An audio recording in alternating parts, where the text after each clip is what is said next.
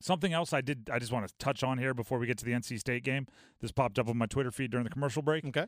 Uh, how much do you think a luxury suite at the Super Bowl is going for? Let's see. Vegas. I mean, tickets were going for like what?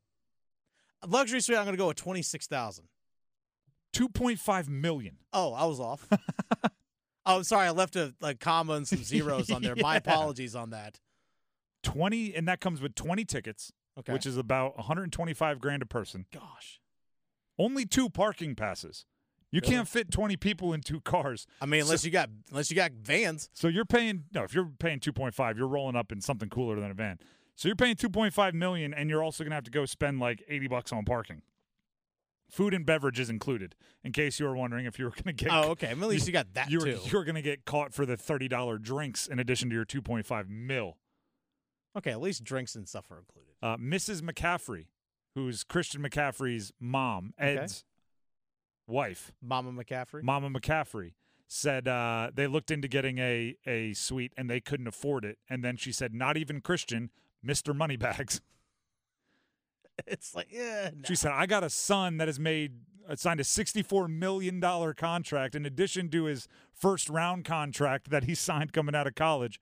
And he can't afford to put us in a suite for the Super Bowl. So I guess they're just going to be, you know, nosebleeding it with the rest of us. And by the rest of us, I mean the rest of the people that can afford the absurd Super Bowl tickets. Can you imagine though you spent a couple grand on some nosebleeds? You start chatting to the person next to you. Oh, are you a big Niners fan? What are you? Are you a Chiefs fan? They're like, well, actually, the running back is my son. yeah, the All Pro. Uh huh. My son. Hey, just scored another touchdown. This is the best we could do. All right, that just struck me as funny. The drive with Tim Donnelly, 99.9 The Fan. Georgia Tech at NC State this weekend. This is the second leg of NC State's must win stretch. Saturday at home against Georgia Tech. It's the second leg. You don't celebrate the second leg, by the way. You're happy you accomplished it, but you, you, you're not done yet. To quote the late great Kobe Bryant, job finished? I don't think so. Job not finished. It's not done yet. But the good news is you did beat, beat Miami in the first leg of this must win three game stretch. So you have something you can uh, evaluate and build off of. The changes, right? I called for big changes. The changes began earlier this week against Miami. Now it's about evaluating those changes. Now you have to decide which changes worked and which need to go back to the drawing board. And that's fine. Both are important, right?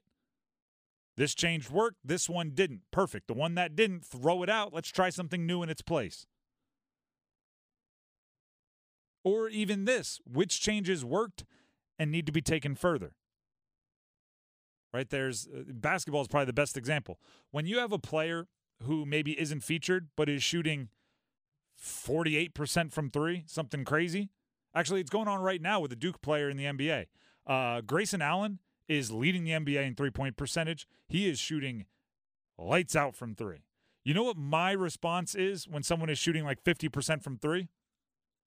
They're not shooting enough threes, right? Keep shooting until it drops to like 42. mm-hmm. Because still 42. Keep shooting. that's what I'm saying. Because if you if you can hit more volume and and maybe you lose a little bit of efficiency, but the volume is going to make up for it, right? So if you made a change and something worked, have them do it again. Have them do it again. Do it more. Do it more, right? Until eventually you find the equilibrium. Because there's a point where you know the volume is is going to start hurting your efficiency, and then you you throttle back. You find that middle point. So if I'm looking at the Miami game and thinking what Kevin Keatts did differently for NC State and what I might want to build off of, meaning see if I can do it more or seeing, all right, that's stable, stick with it. I'm I'm looking at four names. I'm looking at O'Connell, Morsell, Taylor, and Horne. Big minutes.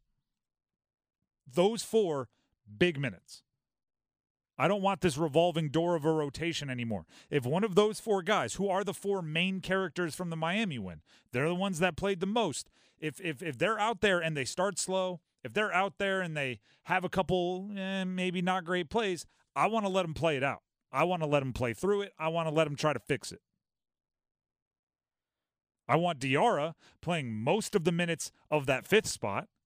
Middlebrooks playing the next most minutes of that fifth spot, and DJ Burns taking the third shift. With the acknowledgement that if DJ Burns gets hot or if Middlebrooks gets hot, you ride the hot hand. I'm fine with that because we know both of them have certain abilities. But, and specifically with DJ Burns, you are better defensively without him. With Diarra out there, you're better defensively. There's more versatility, there's better rebounding, there's more second jump. And that's what the Miami game was about. You lost three straight games. Then you won against Miami. And and I'm going to lean on Kevin Keatts for this one. Kevin Keatts in the post-game presser switched places with a reporter. He put Chip Alexander at the podium. We've talked about it a bunch if you've been listening to the show.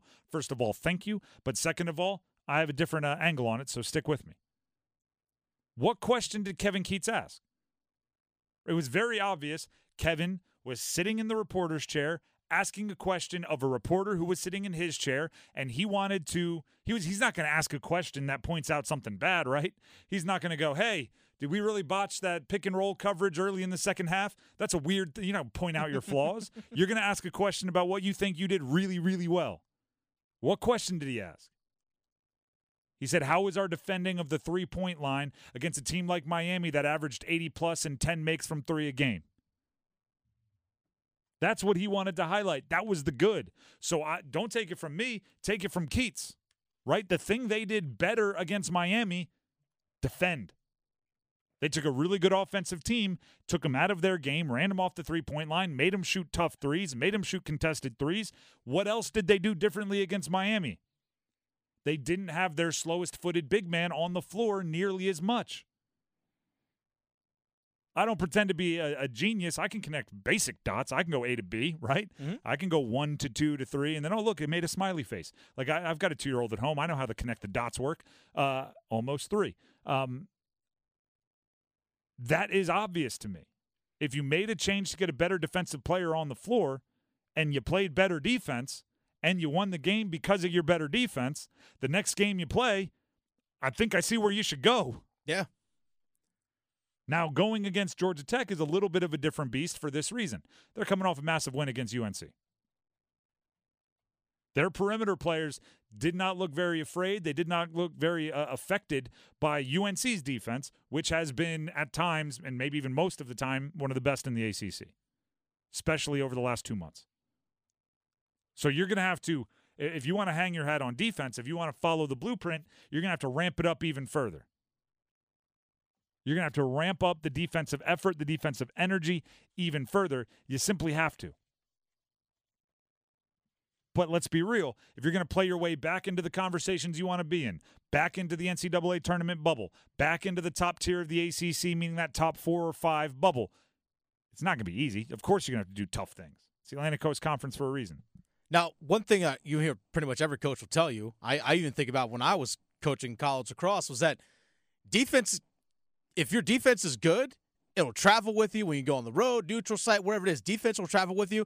Offense can go hot and cold just depending on the day. You might run into a team that's defending really well. The the rim for mm-hmm. some reason is like three inches too short. There's that or, one guy behind there and he's talking trash. exactly in my head. But defense is always going to keep you in games. Speaking Simple as Happy that. Gilmore, you will not make this putt.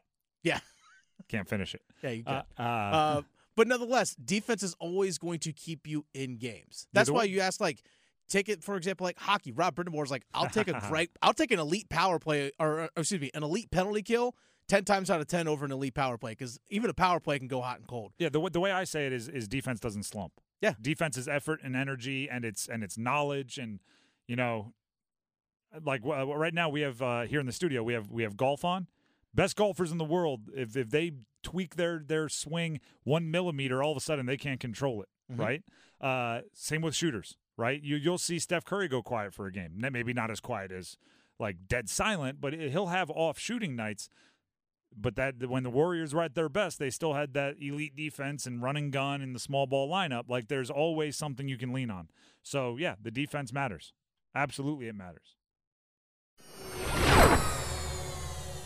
There's there's no way to say this without with this next story.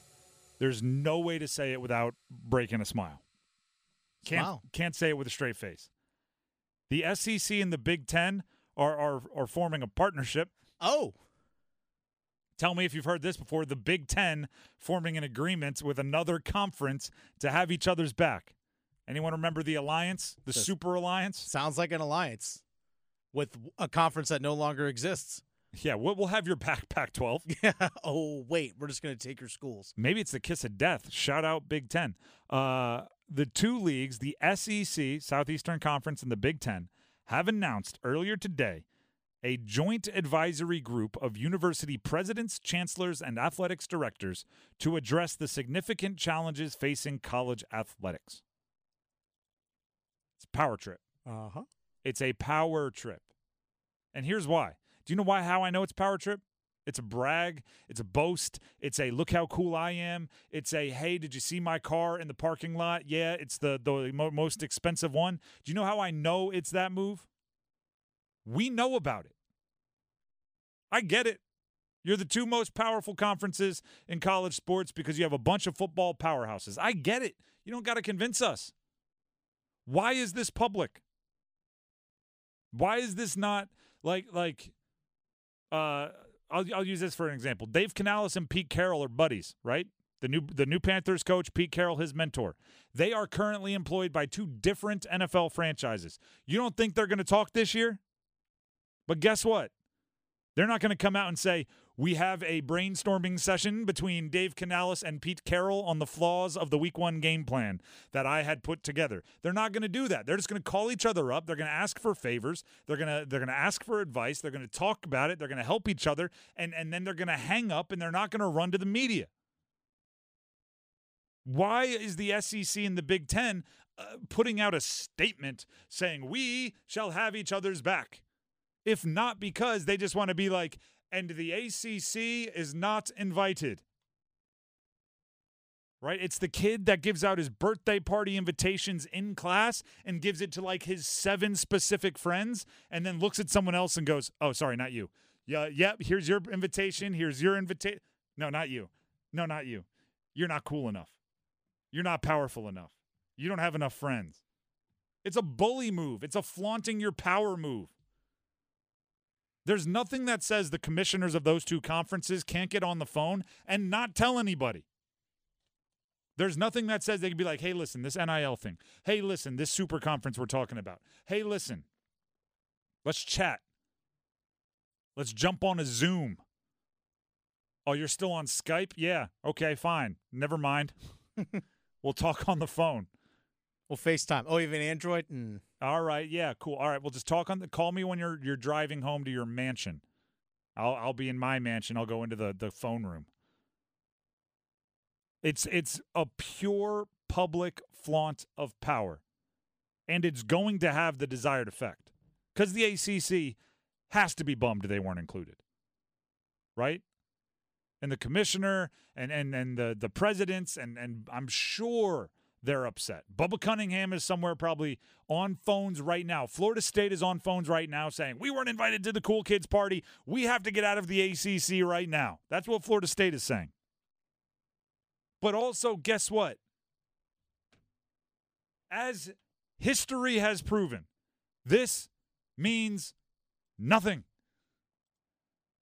The Big Ten has a history of not caring about their alliances. The last one lasted about a week. and and and kind of really messed over the other people in the alliance. If I'm the SEC, I'm not in this like, oh, thank goodness the Big Ten has my back. After I just watched them stab someone else in the back, and the SEC has no reason to think about anyone else but themselves. The SEC doesn't need the Big Ten. They got Texas and Oklahoma coming. You had like all right, ready? I'm a big just because the word alliance comes up, my mind immediately goes to Survivor, right? I feel like that's when it entered the public lexicon.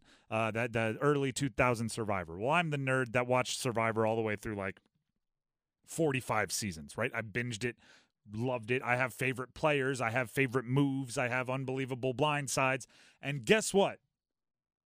The people on the show that edit the show, that edit Survivor, there's a rhythm. You watch about 30 seasons, you start to see it. And guess what happens? As soon as someone in their little confessional off to the side talking to the camera says, Oh, me and Brenda have an alliance.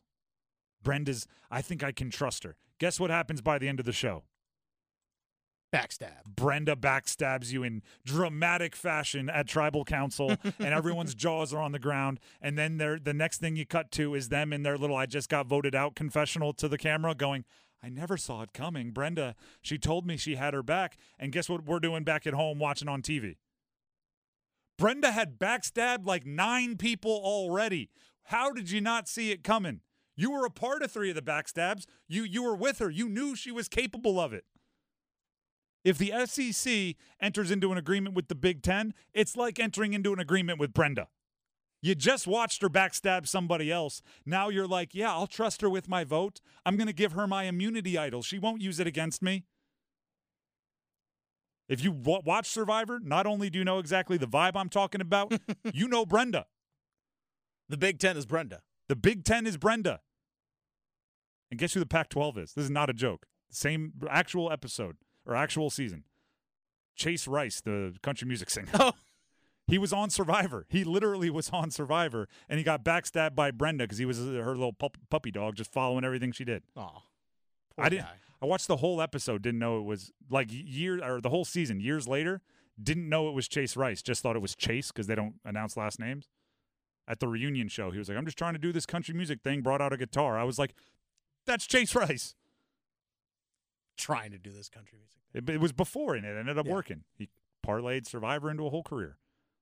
But he was not a good Survivor player because he did what the big what the SEC is doing right now. He trusted the the serial backstabber.